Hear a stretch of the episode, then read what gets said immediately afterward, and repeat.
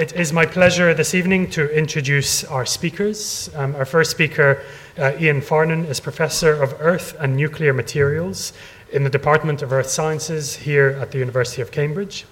His research involves the effect of radiation and water on materials used in radioactive waste disposal and nuclear power generation. We're, we're very happy to welcome Gerry Thomas um, from Imperial College London. She is Professor of Molecular Pathology and, among many other things, also Director of the Chernobyl Tissue Bank.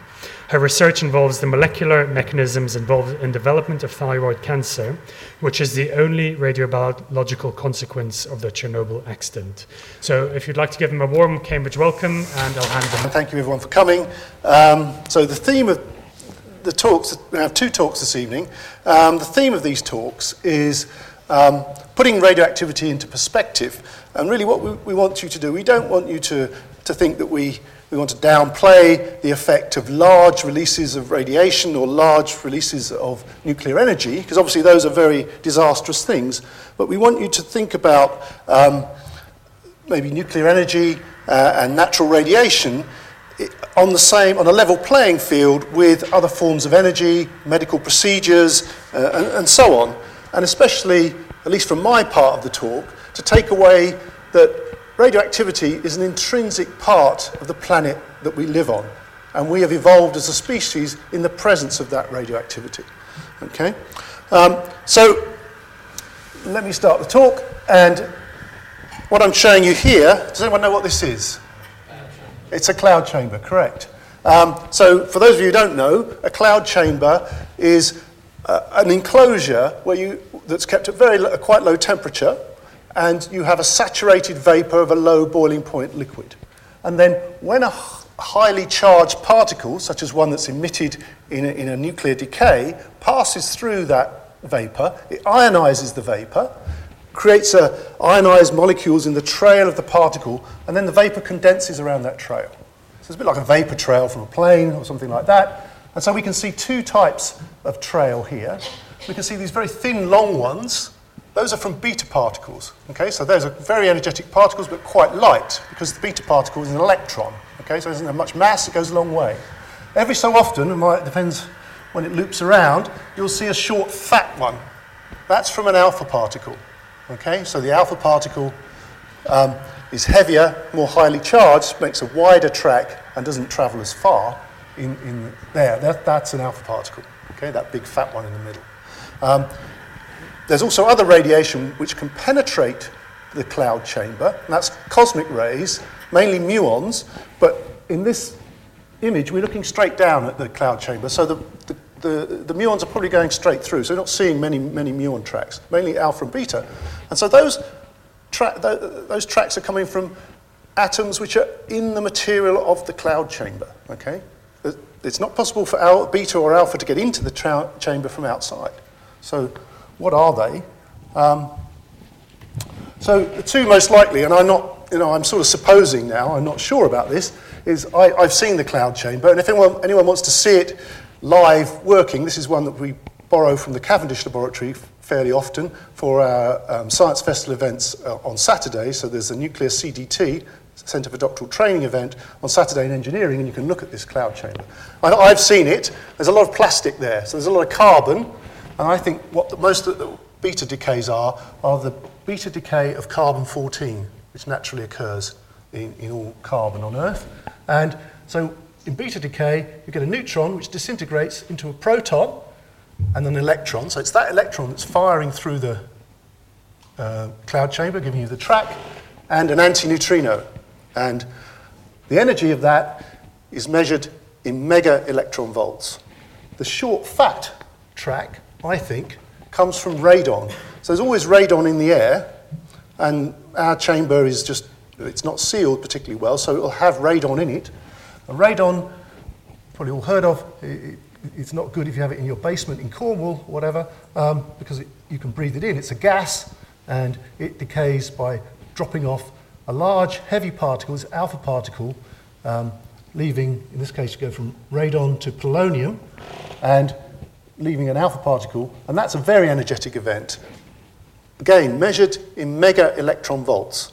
And what I want to emphasise about these decay events is when they occur, they occur with this very high energy. If you think about the, bar, the energy between atoms in a material, then those bonds have an energy of between one and four electron volts.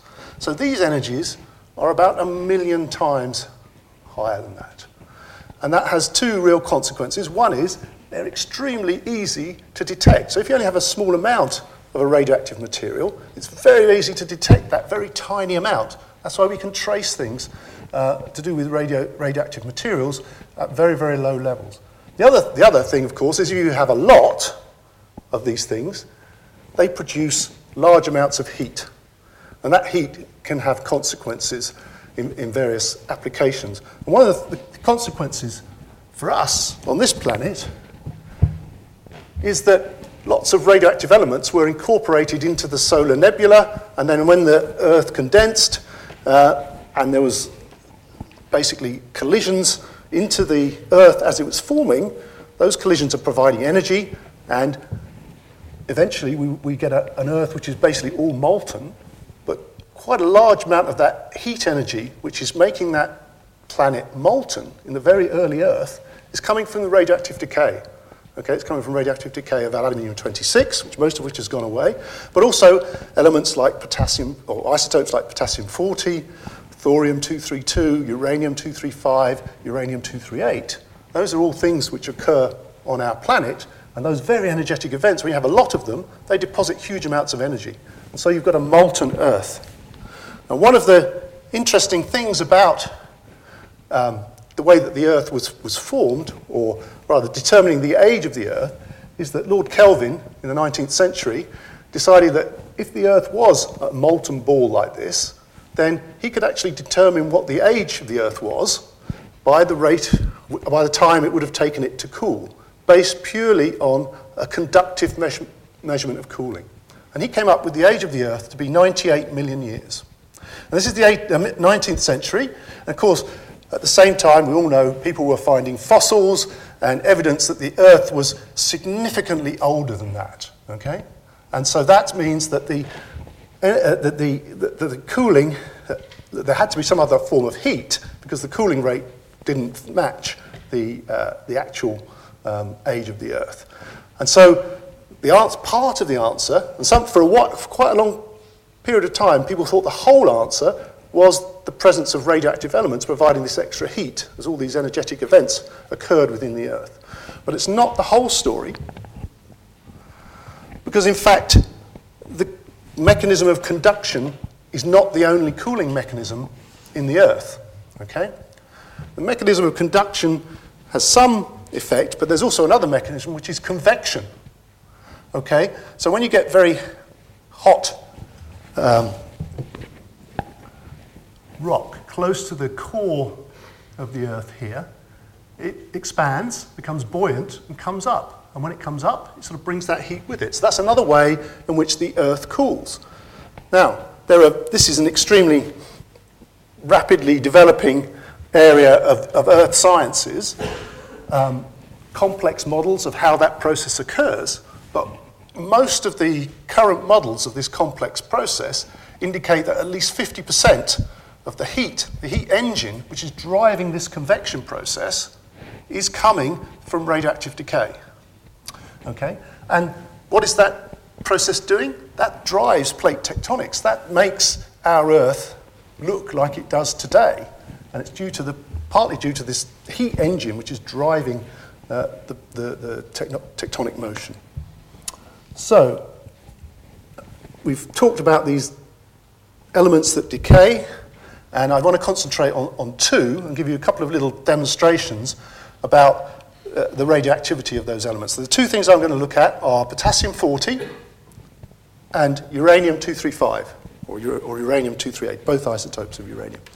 And what I'm going to show you involves potassium forty.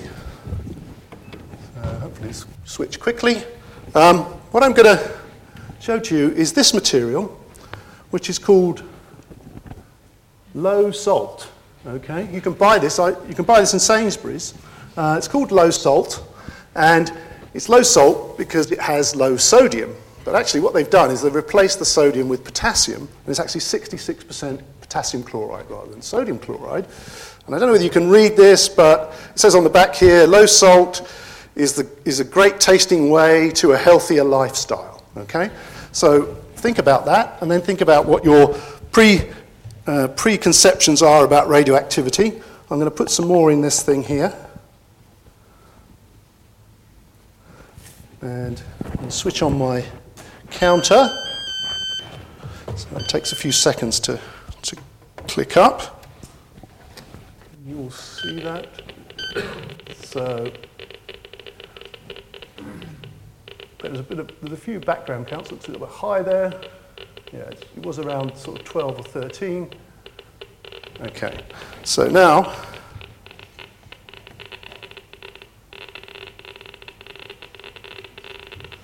So now you can see that is the, the decay of potassium forty by a, a beta process, and then there's the associated gamma ray, which, which we're measuring there, giving us recognizable radioactivity from the potassium.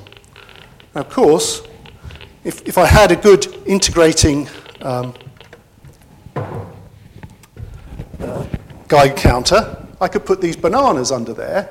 They have a little bit less sodium, Uh, potassium forty per gram than that compound, but we could get a measurable reading from those bananas. Of course, we eat bananas, um, and we take potassium into our body. In fact, we have about one hundred forty grams of potassium in our body. And I just want to do a quick uh, calculation. Um, so hopefully you can all see this. This is for a seventy kilogram person, okay? So this is what these figures are for, and they will have one hundred forty grams of potassium in their body, okay? K is potassium, it's a chemical symbol, potassium. Potassium contains two major isotopes. There's potassium thirty-nine, which is ninety-three percent, potassium forty-one, which is about seven percent, and then there's a tiny amount of potassium forty, which is zero point zero one seven percent. So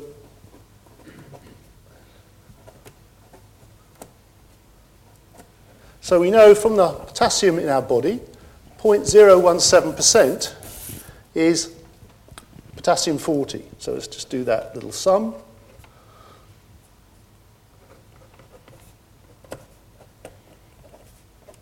And I've done this before, so I know the answer. Um, it's sixteen milligrams. And so now we've got sixteen milligrams of potassium forty. Now we need to multiply that, or what we call the specific activity of potassium. All that means is how radioactive is one gram of just potassium forty atoms. And that is, so the specific activity of potassium forty is two hundred sixty-five thousand becquerels. That's decays per second, so that's clicks that you hear on the Geiger counter. Okay? So if we do that sum, what that says is that we have four thousand two hundred forty becquerels.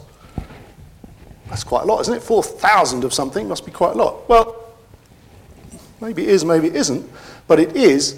Uh, and what I want to do is, um, with the assistance of Giles here, who's uh, part of our radiological risk assessment for this exercise. Um, he's going to put a very uh, radioactive source there for me to uh, show you something about. Um, to turn this on again. So, stop reading. Okay, so we've got a background re- reading. It always seems to go up and then go down again. So it's, it's around about twelve, thirteen, forty maybe. That's the background. Now I'm going to do a contact measurement of, from this source. Okay, so this source is giving us about eight hundred becquerels. Do you think that sounds very radioactive? You've got five times the amount of radioactive decay going on inside your body as what I'm measuring now. Okay, four thousand four hundred twenty decays per second. It's just a thing to bear in mind that, you know, radioactivity is with us all the time.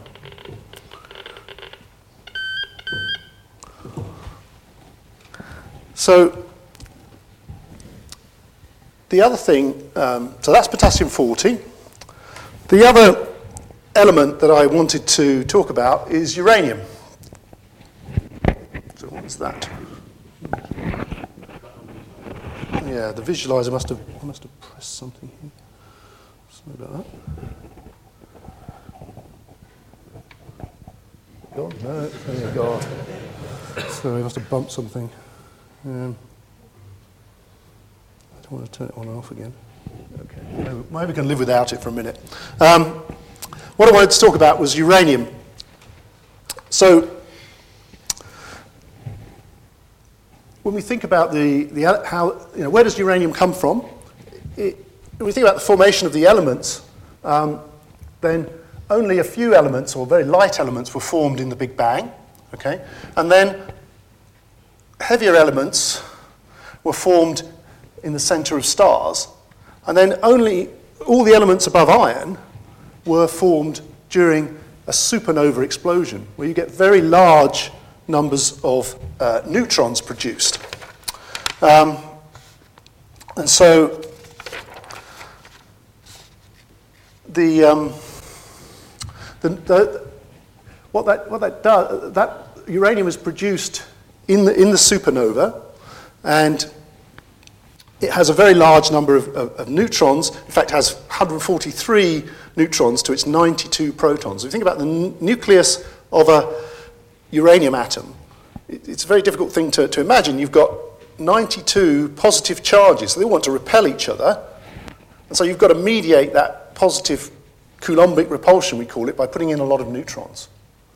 And one of the, the things that makes uranium radioactive is that that's an unstable situation, and it will then fall apart, okay? Um, and leaving fragments which are heavier, have too many neutrons. So that's one of the reasons why when you get the fission of uranium, then you get radioactive materials, because they have too many neutrons, and those neutrons want to decay by that sort of beta process in order to um, give you the, um, in order to reduce the, or increase their stability, then they uh, decay the neutrons. So just to, um, sorry, I should put my gloves on. I just want to show you this uh, source, which I demonstrated um, just now. I have to put some gloves on. Um, hopefully you can see it now. Yes, that's timed out. That's good.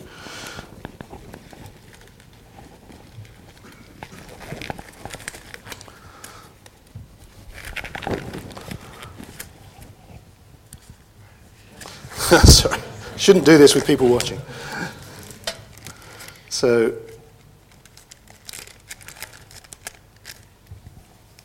you can all see.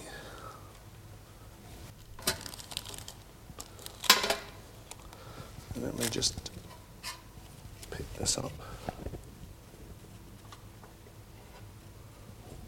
So, I don't know if you.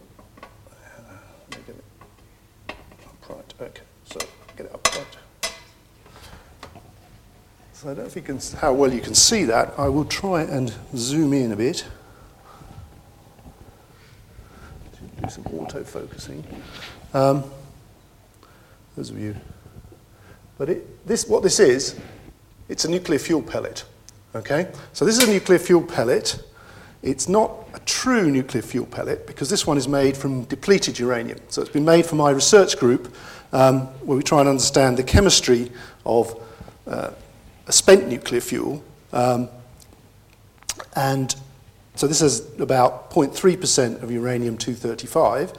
A normal nuclear fuel would about have about three point five percent of uranium two thirty-five.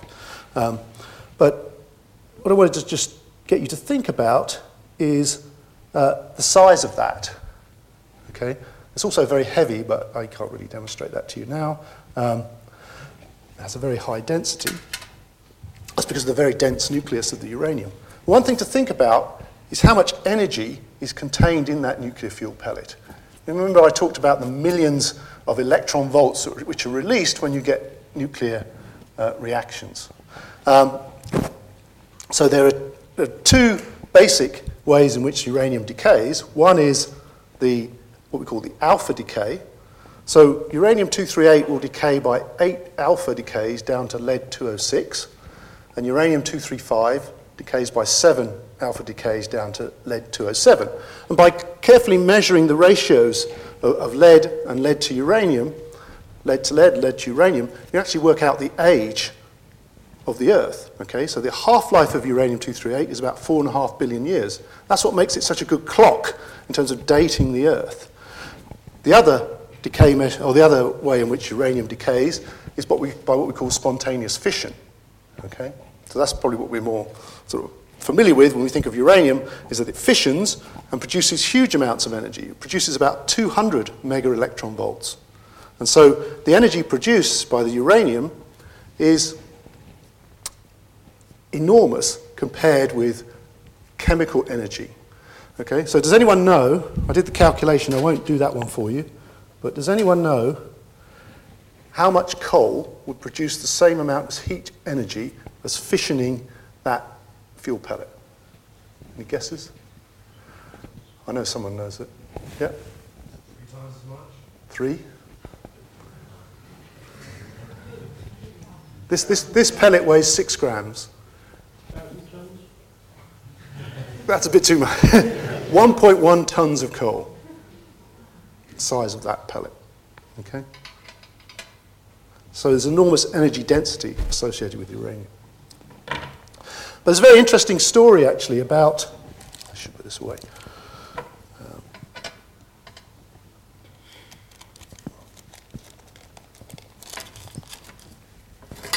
just make it up. Uh, So we've got this idea that uranium is extremely heavy. It has this very sort of highly charged nucleus, and it's unstable. We understand the, the energy that can be released from that. But the other thing that's going to be sort of, that, that, that's probably not as well understood, is the fact that because you have that very highly charged nucleus and you have a lot of electrons, you get a very strange chemical behavior for uranium. Okay? So has anyone ever looked at the periodic table and thought, well, that's a very neat way of describing all the elements, but what are that what are those ones that are left outside? Okay? So that we all understand, obviously some school school boy and girl chemistry, um, what the periodic table represents, but there's two that are outside, and uranium is in outside of one of those. And what, I mean, in, in the simplest terms, it means that in those two sets of uh, rows of elements, the top one is what we call the rare earths, and those have some very unusual magnetic properties. And the bottom row is what we call the actinides, which includes uranium. And both of them have what we call F electrons. But anyway, these are just very, very strange ele- uh, ele- uh, orbitals for the electrons to go into, which control the chemistry of those elements and make them have quite a different chemistry to most of the other elements in the periodic table. That's why they're sitting out there. Um, and they've had an impact on the way that uranium has sort of manifested itself on the Earth. So one of the things is that as the Earth formed, um, you probably are maybe familiar with the idea that the, the densest material, the iron, sort of went to the center of the Earth and formed the core. But why didn't the uranium go? That's much more dense than iron, but it's chemically incompatible, okay? And so it differentiates out. So it doesn't go into the core. In fact, it doesn't go into the mantle of the Earth. And in fact, it goes into the crust of the Earth. So the original abundance of uranium in the universe is about one in ten to the twelve. That's one in a million million atoms is uranium. But then when this differentiation occurs on the Earth, we then push it up to about two parts per million in the crust of the Earth. That's still a very, very small amount, right? Two parts per million. Um, and what I wanted to explain is that for a long time, so, the, so we've got uranium in a, in a very low concentration in the Earth, and one of the things that happened on the early Earth is that there was virtually no oxygen. Now what I'm showing here, I don't really want to sort of this is a bit of a complicated diagram, and I don't want to get into too much technicalities, but basically what we have, it, it shows this green area is the stability uh, field of water, and we have this thing called the oxidization, oxidation potential on the left axis, and on the bottom axis is pH, so how acid or alkaline it is. But in the early Earth, um, the water was all sort of a, in this sort of region here. No oxygen, so no oxidizing potential. So all of the ions in there were what we call uranium four plus, um, okay? This made the uranium virtually insoluble. Then, about two point six billion years ago, something happened. Okay, microbes started to be able to photosynthesize, and they started to produce oxygen. And the oxygen content of the atmosphere went up, and the oxygen content of waters went up. And you see this thing called the, the Great Oxidation Event, where the oxygen content of the, of, of the atmosphere on Earth increased dramatically. So what this meant was that at that point, now you've got a lot of oxygen. Remember, we've got this very subtle chemistry associated with uranium. Now, the uranium, the water is up here somewhere in terms of the oxidation potential, or how much oxygen is dissolved into it in the simplest way. And so it's soluble. And so now it can move around. And so that allows it to concentrate again, okay? So, so, so it's concentrated by a differentiation of the Earth. It's now, we've got oxygen present, it's dissolved, and then when we get to waters and rocks which cause um, the, the potential to drop again, it reprecipitates, but it reprecipitates in clumps, and so you get uranium ores, okay? And in fact, this oxidation event w- was really significant in terms of development of, of minerals on Earth. So half the minerals on Earth didn't exist before this oxidation event, okay? And before then, we had two parts per million uranium, so u- uranium minerals did just not, not exist. Uranium just existed as a little um, substitutions into other minerals. Now, it can form ores. It can form uraninite, which is U O two. And so we have the idea of uranium ores. And so I just want to finish with a, a really interesting story. Um, this concerns the early nineteen seventies Uh, France and the uh, uranium processing facility at Pierrelatte. And that time, French were importing a lot of uranium from their colonies in West Africa, and you know they they used to assay all of the uranium, and of course it usually came in, well, it always came in at the natural abundance. This is a fixed, all the uranium on Earth is meant to have this natural abundance of uranium two thirty-five. They'd started to find that they were getting some with this very low, slightly low um, abundance of uranium two thirty-five, but it was well above the measurement error. So it was a real phenomenon. And you think, well, that's probably doesn't make much difference, right? But all civil nuclear facilities have to account for their fissile material. Okay, so if you're processing tens of thousands of tons of material, even though you've only got a small You know, two decimal point uh, difference in your ratio, you could have hundreds of kilograms of uranium two thirty-five unaccounted for when the I A E A inspectors come. So this is a very serious problem for the French. And so they sent, um, they managed to figure out that this was coming from particularly their mines in Gabon in West Africa. And they sent out a team from the uh, uh, C E A, which is the uh, Commissariat à l'Énergie Atomique, and they went out there and they tested the uranium at all of these um, mine sites, and they found in Oklo, uh, they found about a zero point five percent uranium two thirty-five anomaly. Right? So it's point, meant to be zero point seven two, it's zero point five from that mine. And all the others were normal. So what was going on? So they also did some geochemical investigations. And what they found in accompanying the depleted yet levels of uranium two thirty-five, they found stable isotopes, which are in the ratios typical of nuclear fission. Okay? Ruthenium, palladium, so geochemically, they should not be there. They could only be produced by um, nuclear fission. So it looked like what we're getting was there was some sort of nuclear reaction going on in that mine. Now, if we look at the um,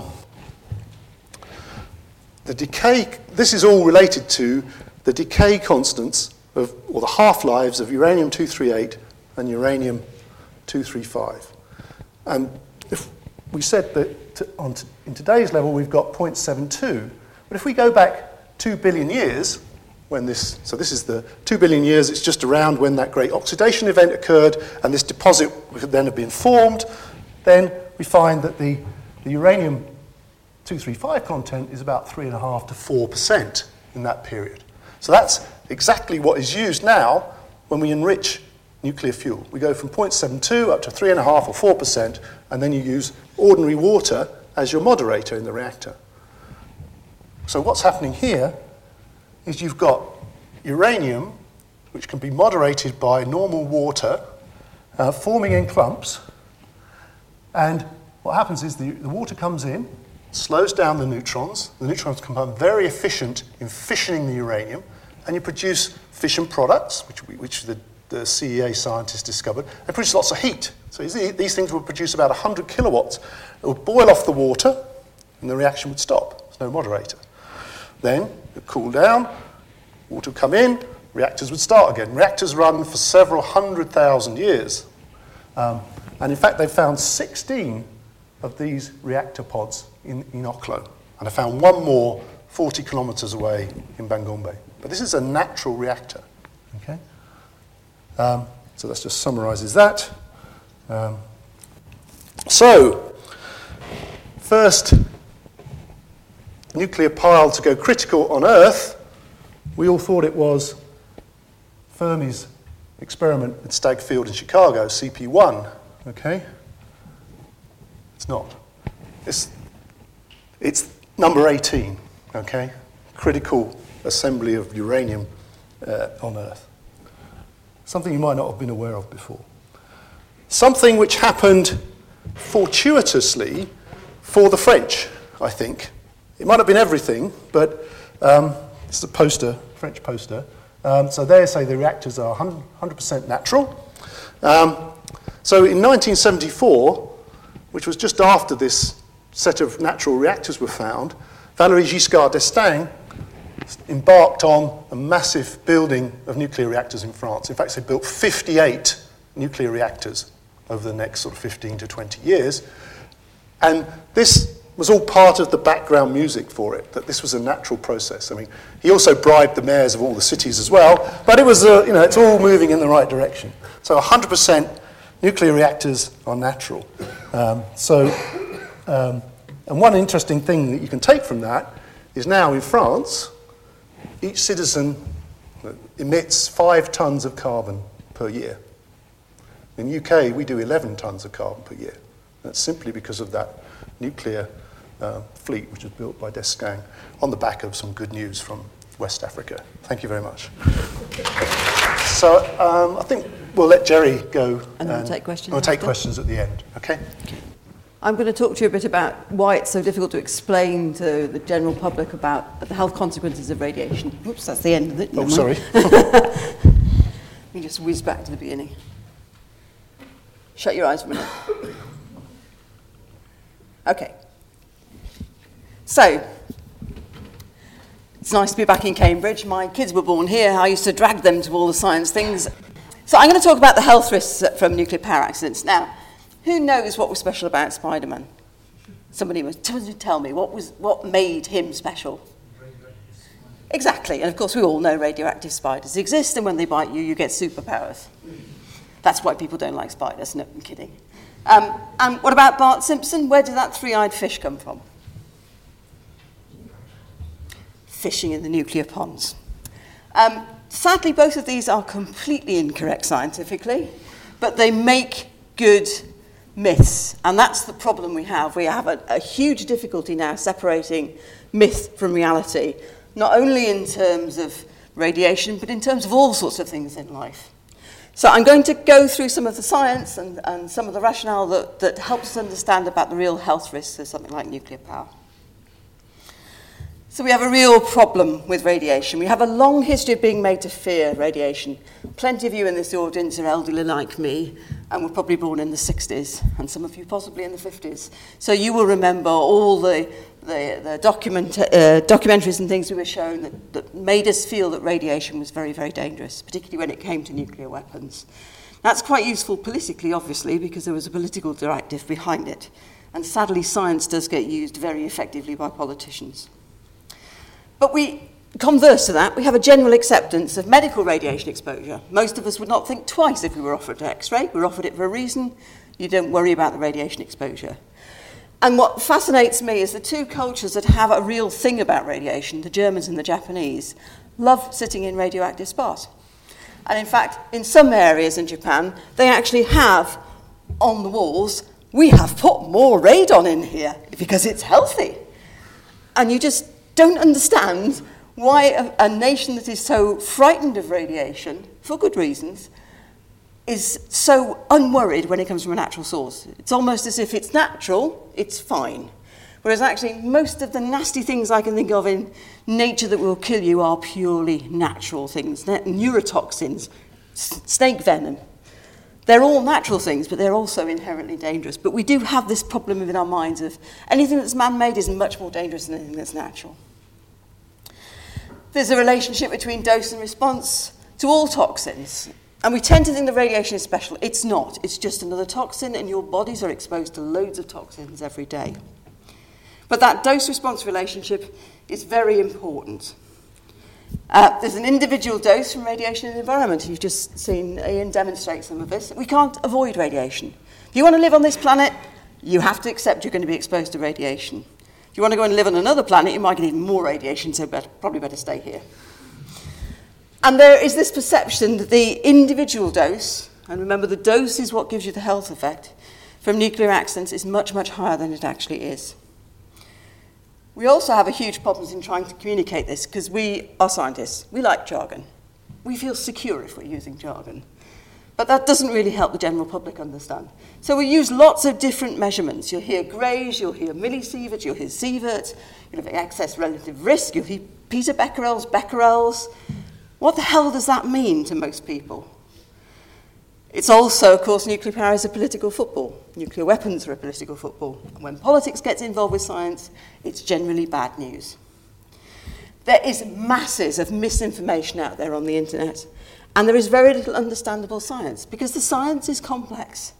And I get lots of journalists coming to say, well, can you do that in about three words? You go, uh, no, because I have to explain the issues that you need to take into account. And it's very, very difficult, actually, trying to précis your scientific knowledge into something that is packageable for a news report. And that's a definite skill. And if anybody wants to, to go and learn how to do that, we need better science communicators. And then we have, from industry, this conf- constant emphasis on safety. I have never been anywhere else where you start a meeting by saying, we'll have two minutes while we think about safety. If we did that in hospitals, where people are sort of ripping people open, sticking their hands in and doing things with their hearts, we'd never do anything. We know what we do in terms of medicine is inherently unsafe. But we don't have to think about it all the time being unsafe. It's, a, it's an interesting way that it's this constant emphasis of safety doesn't make people feel more safe. It makes them feel unsafe. You have pros and cons. With everything you have pros and cons. And this is a big Ipsos Mori poll uh, in twenty-three countries. So it's not just us. Everybody else shares these same worries. But I think the two things that really cause most concern for the general public is the impact of radiation on health and the possibility for disaster. Now, I hate the term disaster here. Chernobyl was a mess. Yes, absolutely. Fukushima wasn't a disaster. It was an accident that we turned into a disaster by pure bad communication. And we have very, very short memories. We tend to think that, oh, it's only Chernobyl and Fukushima. We weren't exposed to radiation before then. Well, actually, if you look at the amount that was released uh, of I U one thirty-one and cesium one thirty-seven, which are the two things that we're most concerned about in terms of human health, you could see there was much more released from the above-ground tests in the nineteen sixties. And I always say, well, this was America. They were American bombs. Actually, they were our bombs they were testing as well, so we can't get out of that one either. But just compare that with what came out of Chernobyl and what came out of Fukushima. And there is data that's still available on the internet where you can actually plot the amount of cesium and strontium in our milk in the U K as a result of those tests. And I can tell you the blip that you see from Chernobyl is minuscule compared with the blip in the early nineteen sixties when I was a kid and drinking milk. So it's quite interesting that we have this tiny sort of memory lapse that we think it was only nuclear power accidents that have caused uh, radioactive discharge, when in actual fact the above ground test caused far more. Whoops. So the next problem you have is trying to work out the dose. Now, dosimetrists are very strange people. They tend to be physic- physicists, and they also tend to be extremely good at maths, which means having a conversation with them is actually quite difficult. Um, but they have to take into account lots and lots of different things when they're trying to work out the individual dose to people. So one of the first things, and I'm sorry my slides weren't sized for this, one of the first things is you need to know which way the wind is blowing when you've had a nuclear accident.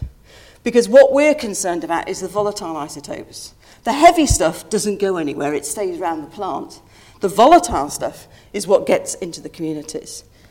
And because it's volatile, it's blown about by the wind. And of course, the wind direction changes all the time, as you're about to find out when you walk out of here, because it'll be blowing a gale again. But this is just the wind pattern for the week during which Chernobyl was, admi- uh, um, was uh, emitting radiation. The other thing is where you live. Where you live makes a big difference to how you eat, what you do. And if you live in a rural area, particularly in a rural area around Chernobyl, where people used to have their own cow in their backyard, the cow used to graze on the grass, they used to go out, bump the cow's tail, take the milk away and drink it straight away. Your milk takes about a day, a, a week before it comes back to you. So any iodine, because it has a short half-life of eight days, that was in the milk that the cow produced, it's gone off to the creamery and come back to you. It's lost half of its radioactivity in that week while it's coming back to you. So the where you live is going to make a difference. Your dietary habits are going to make a difference. And of course, here you've got loads of concrete structures that protect you very effectively from radiation. So where you're living and what you're doing is very important. And this is to remind me to talk about mushrooms. Mushrooms are great, and in most of Eastern Europe, they're used as a meat substitute. So people go out into the forest, they get their mushrooms, they stand by the side of the road, and they sell them. Uh, but unfortunately, mushrooms take up a lot of cesium. So one of the things that they were most concerned about was, you know, were people going to carry on eating mushrooms? And the Swedish actually gave some really good advice and sort of said, don't eat X number of kilograms of mushrooms. Try chopping X number of kilograms of mushrooms. It's a hell of a lot of mushrooms. You're very unlikely to con- consume that every week.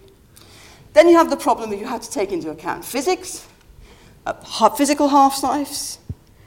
Then you have to take into account chemistry. Does your element that's been released go anywhere particularly in your body? Does it get bound there? Then you have what is called the biological half-life. So something that has a physical half-life also has a biological half-life, and that's the amount of time it takes from that chemical element to come into your body and leave again. Because our bodies don't stay like this. I keep saying that, hoping my body will just disappear by half. It never works. Um, but our, our bodies are actually changing all the time, which is why you have to eat and why you have to do other things as well. But you're constantly taking things out and losing things. So there's a biological half-life that has to be taken into account as well. We'll do a bit more about that in a minute. And then you get maths as well, because the likelihood of getting cancer is actually a probabilistic. So you have a real problem. Most of us struggle with one science. Trying to struggle with three sciences and maths is a bit much for anybody. But that's what you need to do if you're actually going to work out what the dose is to an individual tissue.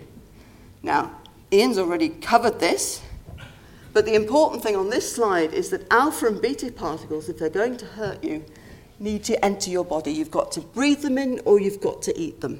Okay? And Litvinenko, who was the Russian who was killed by polonium two ten, which incidentally is, in pre- is, present, in, is present in cigarette smoke as well, um, you could follow the radioactive trail all around London because it was all alpha. And so if you had the right detectors, you could, you could actually pick that up. But most people were blissfully unaware and didn't worry about it at all. So alpha particles don't do any damage unless you eat them. In fact, they tried to poison him three times before they got enough polonium into him to kill him. Gamma radiation has no charge. It's a waveform. And actually, waveforms can wiggle through your body without actually hitting any of your important structures. So all of those give slightly different doses. Alpha, because they're a bit like a truck smacking into your D N A, carry a weighting factor. So alpha radiation, although it's difficult to get into you unless you eat it or drink it or inhale it, you can stop it with your, your skin, actually can do more damage if it gets inside you. So now we know about all the dangers, how do we work out what this might do? And this is a graph. I'm a scientist, so I have to show a graph. So here we have a whole load of very big cohorts of people. It doesn't really matter what they are, but the L S S at the top we'll talk a bit more about. That's a lifespan study in Japan. And what's been done here is just simply got all the information out of these different cohorts and plotted them on the one graph. This is the plot of people in Hiroshima who were irradiated as a result of the atomic bombs. And you can see here, this area here, each of these is a dot, by the way, and each of them represents a person. You can't see the individual dots, but you can see there's a, a space there. There are individual dots there. They're mainly from where people were sheltering inside concrete houses.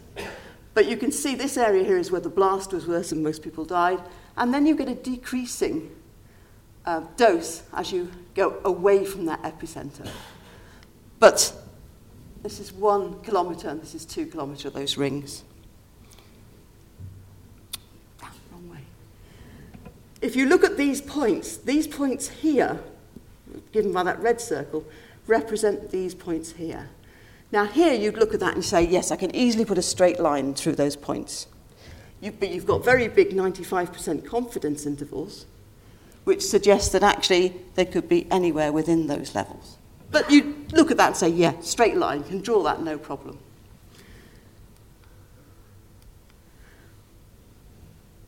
But what we are more worried about is this low-dose area here, okay? So I've just taken that area there and expanded it. Now look at all those dots here from these big studies. They're above and below the line.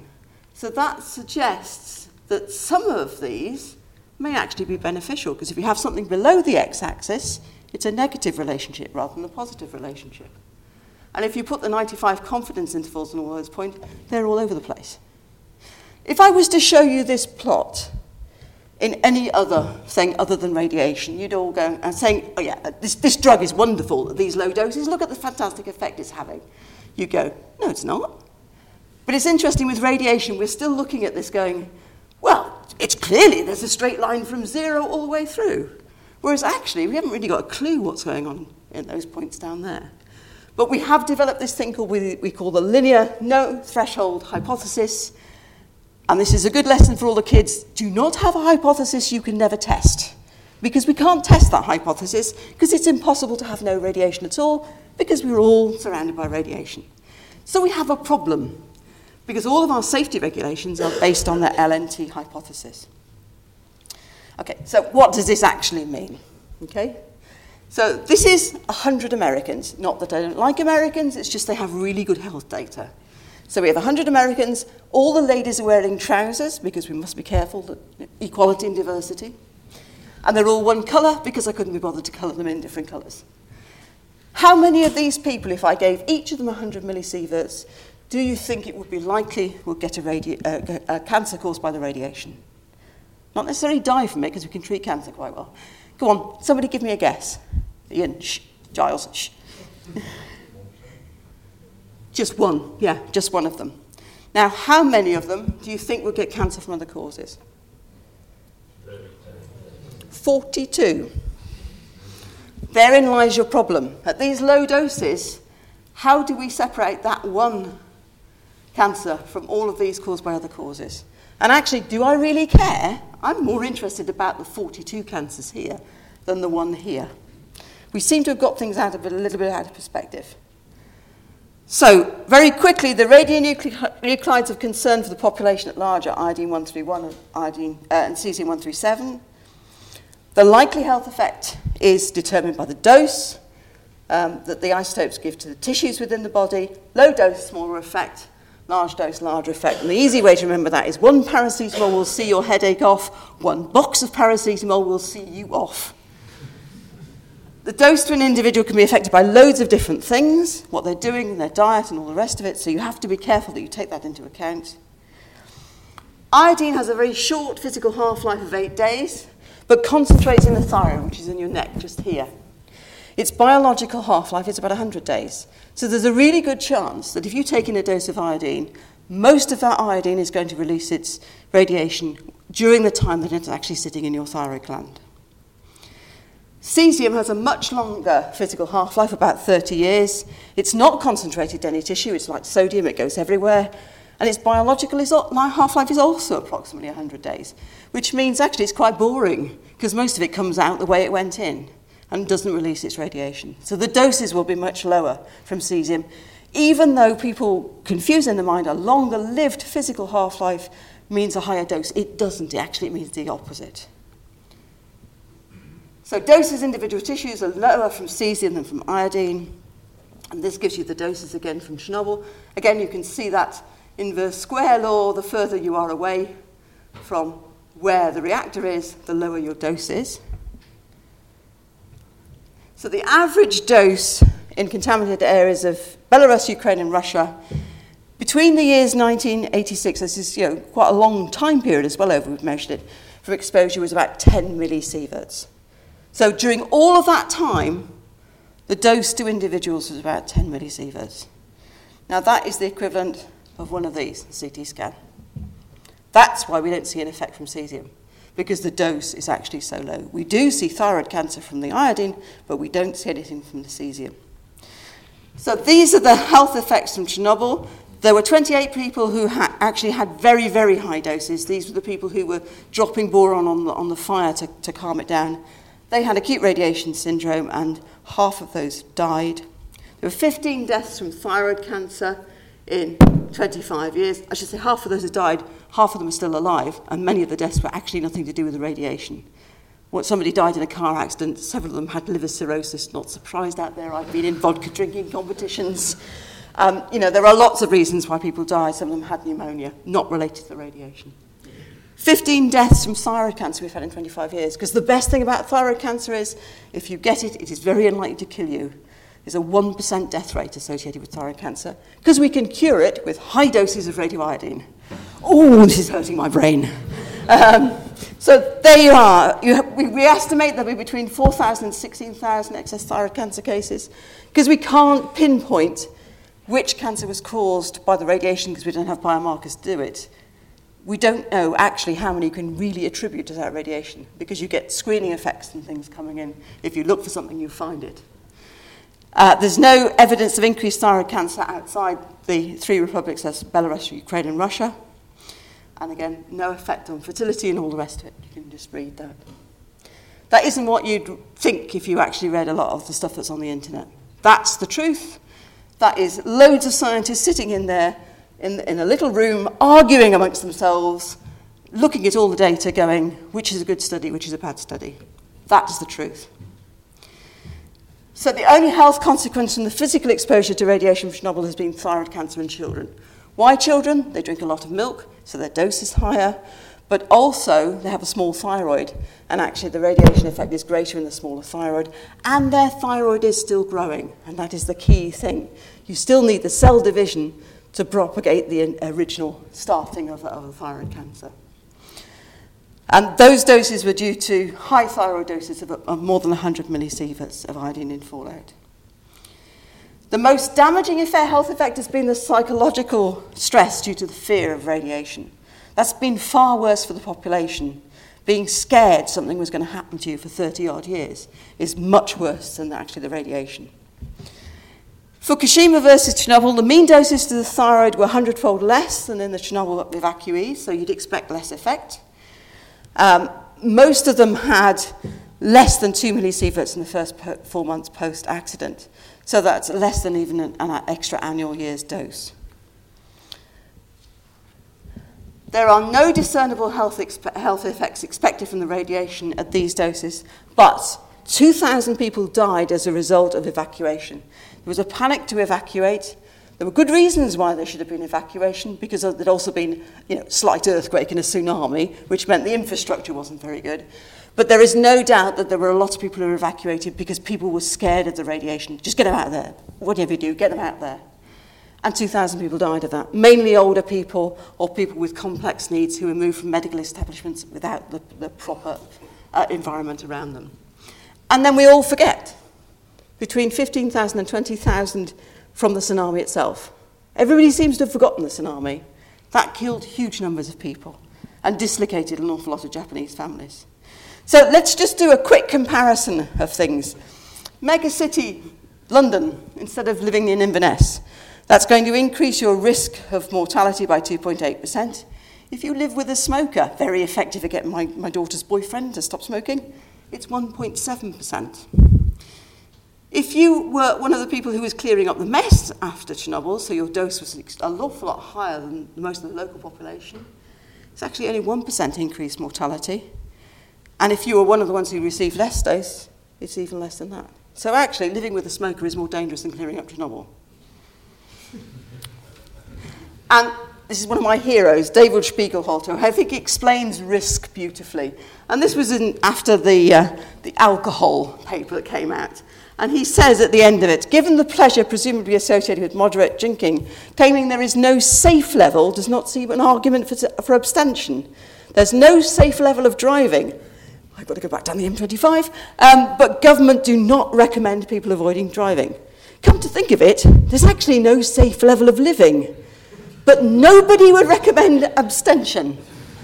We need to get our head around risk, particularly when it comes to nuclear power. Because otherwise, if we don't, we're going to consider every potential risk except the risks of avoiding all risks. We've got to balance the risk to the environment and to individuals. Two more slides left. I put this slide up because I think it really does encapsulate what we've been trying to say. Uh, you can hardly see the number of deaths from nuclear on there, but look at the number of deaths per terawatt hour from coal. Coal is a killer. It kills your lungs, it kills your heart. And look at that. Yes, there are other things that we could do, but actually nuclear is the only one of those that is all on, all the time. Solar and wind are great, but I've got a solar panel on my house and it's bloody useless at the moment. It's great last summer. I didn't have a gas bill for three months, but it's totally useless now. So these are my take-home messages to you. Health effects of radiation relate to dose. So if you're reading anything, ask, what is the dose here? Individual doses from nuclear accidents are much, much lower than people believe. This is not a nuclear bomb, it is a nuclear power plant. The two things are different. An energy mix that favours nuclear renewables over carbon-based technologies will reduce the health consequences of particulate emissions and climate change. And we have to be aware of the fact that we are heading for total disaster unless we get our act together. If you want a modern society, we've got to generate electricity cheaply and reliable. It's no good saying we want electric cars because we have to charge them, and we have to charge them at night because that's when we don't need them. So where's the sun? And I can't guarantee it's going to be windy overnight. So we're going to have to have baseload in order for us to be able to charge our cars. And we should really start using scientific facts rather than urban myths to decide our future energy policy. But then it is down to politicians, so uh, we'll see. Okay, there's some other places you might go and want to read things up here. This is a recent restatement that's been done by a group in Oxford with loads of us involved. And my God, did we argue over that, just to get the wording right. It's designed to be read by history graduates, and they're the sort of people who advise ministers. So some of it is quite easy reading, but if you want to go and look into, into it in more depth, there's also a lot more information there.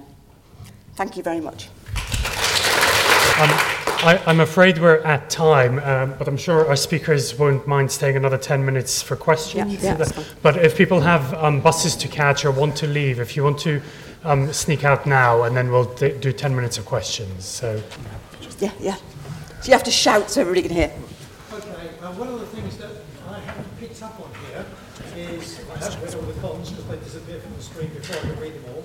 Was um, this business about half-life, sort of, you know, uh, tera years or something, which means that stuff we don't want is left over. Has to be disposed of, and nobody really knows what to do with it. Now, I understand that its actual risk of being here is rather low, But I, I don't know, it's like, you know, having a tornado coming towards your house and really thinking, is it going to miss me or is it going to hit me? There's going to be a lot of this stuff. And not as much as you might think, yeah, actually. I, That's another misconception. Yeah. So how much, how much nuclear waste do you think is in this country? I mean, just in terms of the volume.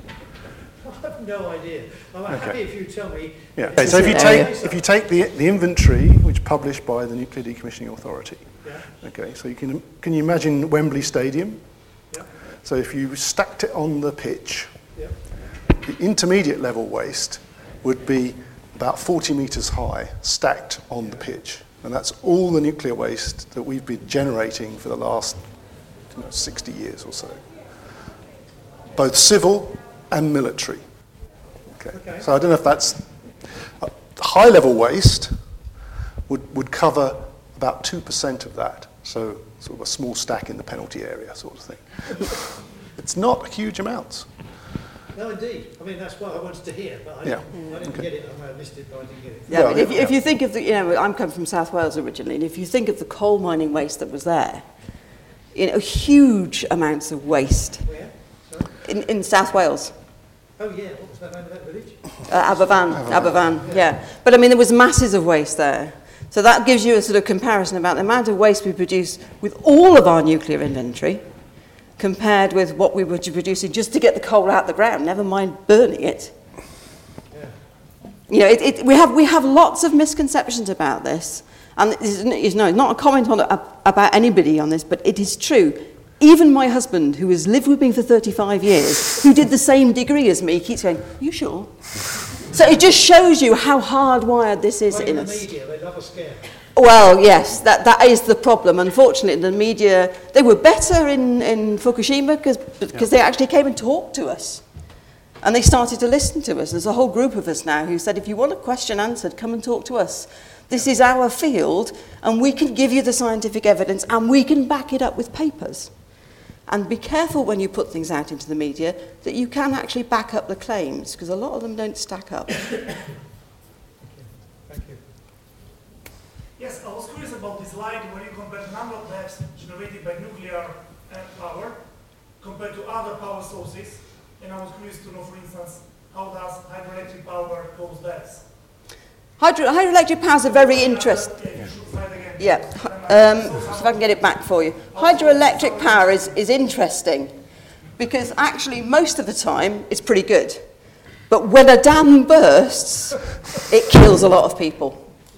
And that's, we have had actually quite a large, I mean, there's one in Laos recently, we've had quite a number of dam bursts and they kill thousands of people. Wind, well, so actually two, 200 people a year fall off roofs while installing new, uh, solar panels, all right? So you, and, and, you know, people say, well, what about mining uranium? Actually, mining is also included in this because you have to mine the rare earths to go in your solar panels. And it's interesting, we focus in, on nuclear, we focus on the whole cycle. If you look at solar and wind and actually ask, well, what do you have to get out of the ground? How are you going to dispose of what you've got afterwards? That actually isn't taken into account for most of the renewables. And we should be looking at it in the whole and comparing them as equals, not trying to sort of say, well, what about this, what about that, in one particular thing without thinking about the others.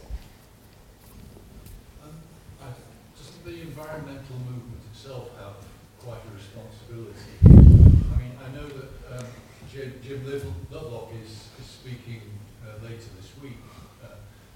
He was one of the first to actually openly change his mind about nuclear, but uh, I think most of the other organisations are still very hostile to nuclear power.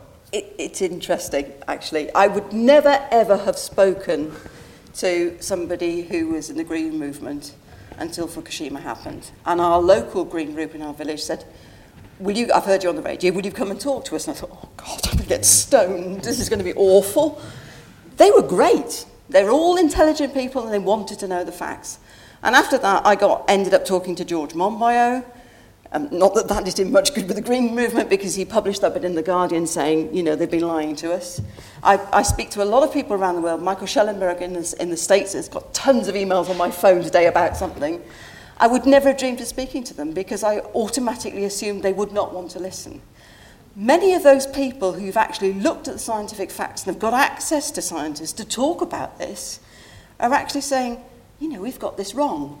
And for them, that must be one hell of a thing to do, is actually change your mind so publicly as some of those people have done. As scientists, we question what we do the whole time. You should always be looking at new evidence. You should always be saying, does my hypothesis stand or not? We're used to that. So some of these individuals in the green movements, it's extremely hard to do that, and good on those who've actually done it. We could do with more of them. And there are still some mad people who are publishing things, one of whom published something today, which is totally unfounded in science. And it, the difficulty is actually getting people to believe the science rather than the mess. Really hard. Perhaps that's because we're not good enough communicators.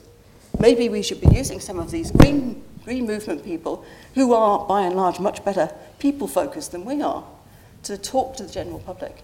Perhaps it's us, perhaps it's our fault.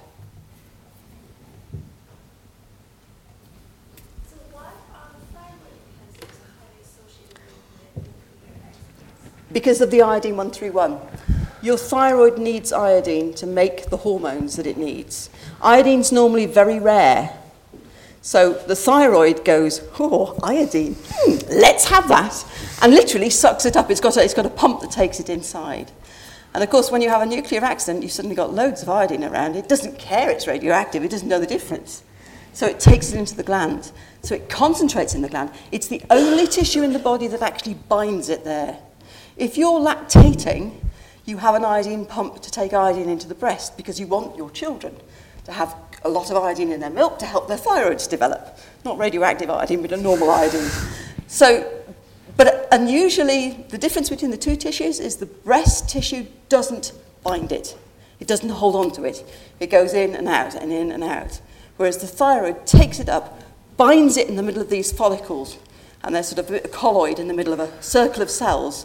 So the radioactive iodine sits there going ping, ping, ping, ping, ping, ping, hitting the cells. And that's when you get the, the higher doses, particularly in the child thyroid, because it's so much smaller, that causes the, the thyroid cancers. But they are very treatable. The best targeted treatment we have for any cancer is iodine one three one, ironically. So radiation can be your friend.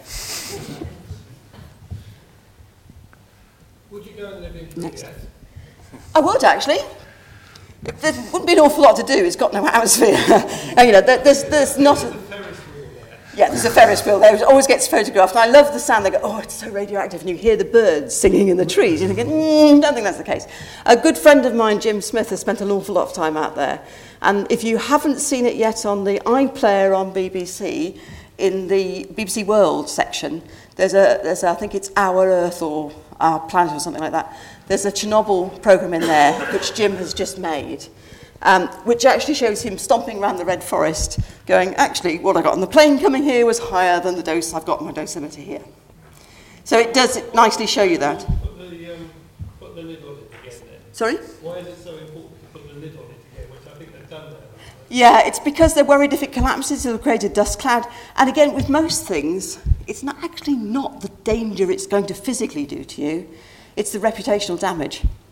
If that collapsed, you can imagine you'd have people crawling all over Ukraine and Belarus, moaning and, and creating a scene which the politicians don't want to see. So the best way to do it is to enclose it. There is a lot of very highly radioactive stuff that's still buried underneath where the core melted down, so you don't want people stomping over that. But that's the reason that they're doing that. A lot of it is to do with politics. It's like why they built the ice wall in Fukushima. I took the guy who chairs UNSCEAR around Fukushima. I've been around five times now with different groups. He sat with his head in his hands going, dear God, what have we done? Why couldn't we explain this better? Because the Japanese built an ice wall to stop any of the rainwater that was coming down, going underneath the power station, and therefore picking up radioactive contamination, getting out into the bay. It's the Pacific, for God's sake, you know. The dilution factor would be huge. But reputationally, the fishermen didn't want anybody thinking that their fish might be radioactive. So the Japanese government built this ice wall. Mad. You should see the amount of money that's been spent. Huge amounts of money.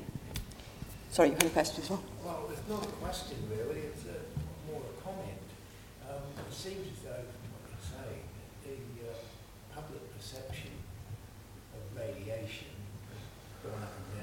Yep. Uh, when radioactivity was first discovered, Marie Curie found discovered radium. Suddenly, they were making radium paints. Yep. All this sort of and uh, the brushes and. and yeah. uh, people started dying from it. Yeah. Um, presumably, that's not. No, no, no, and they were the radium dial painters, and the way they used to be able to paint the very fine is to lick their brushes, so the radium went straight into their jaws. But interestingly, you also got a similar thing like that called phossy jaw from people who used to paint phosphorus on dials. We don't remember that in quite the same way that we remember the radium dial painters. But yes, that was direct radium in that one, that was just bad health and safety. I think, don't think it was that that actually did it. Yeah. It, it, I think it was the it was the war the yeah the use of yeah then that's where we had the confusion in our minds. We can't dislocate nuclear power from atomic bombs, and they are totally different things, and they are totally different effects. Totally different radiation comes out of them, and and we have a real problem dissociating those two things. He's coming down towards us, I can see you. Thank you. On that note, um, if you join me in thanking our speakers today. Thank you very much for coming. Don't have nightmares, as Nick Ross used to say.